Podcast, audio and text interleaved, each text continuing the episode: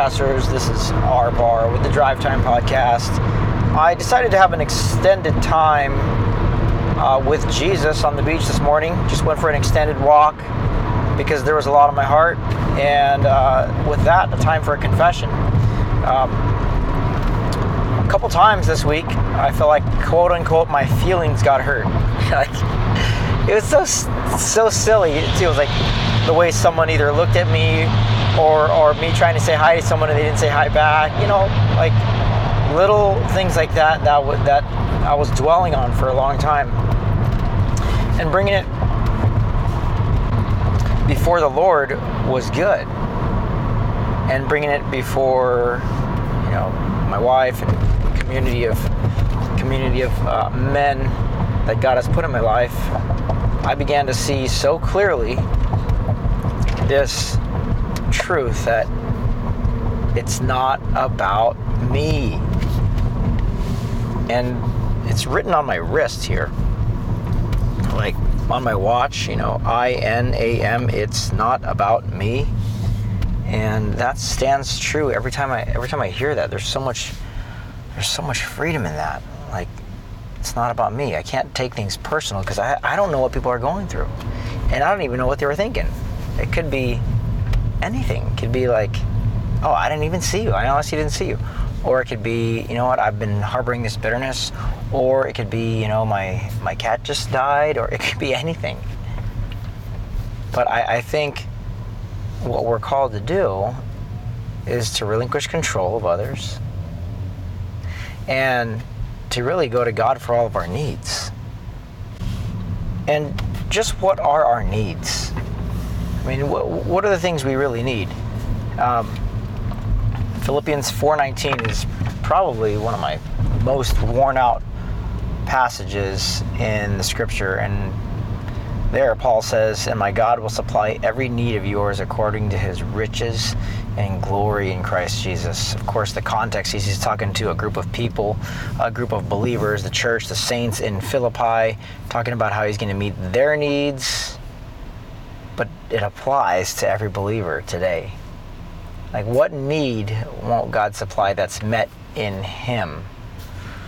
And for me, if I say I need, and at the end of that sentence isn't God or Jesus or his peace or his righteousness or his joy or his approval or his affirmation, then I will be frustrated and discontent and hateful. And if I think that I need others to say hi to me or respect me or to reply to an email or something like that, something so petty, then I'm just going to get focused on others and my eyes are off the Lord, like Peter on the water with Jesus. And then I'm making something matter more that doesn't matter most. And so, now coming back full circle, and I needed to reach out to the community to get to this place, and I needed to go for that walk on the beach, and I needed to sit down on a rock and give it to the Lord before I got this kind of clarity. And that's a win too, because I think when I spend time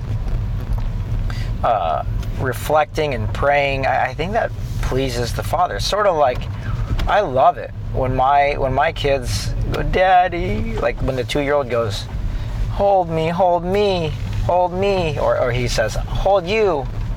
I love that. I don't care what they're asking for, just the fact of that they're crying out and saying, hold me. It's a father's joy. And I think if I said, Father God, I just would like you to hold me, I think that would please him. And if my posture was such, like, God, just could you hold me? I want to be held right now. It would bless him. And that's what it would mean to bless the Lord. Anyways. So full circle, yeah, now I'm free. Now I am free to love whoever I felt was being disrespectful or angry, and to look at them with passionate eyes. So, I know I mumbled all that out this morning, but I know it's relevant because we live in a Me Too world where everybody can say, oh yeah, me too. me too. I just had that same thing happen. So here's what I'm encouraging all of us to do, is to lay it at the feet of Jesus, to let go of bitterness, to let go of things, and start seeing people how God sees them. First of all, people made in the image of God, totally valuable, totally worth respecting, totally, people we don't want to disrespect because they're made in the image of God. Two, hurt people. Another thing is we don't know what people are going through.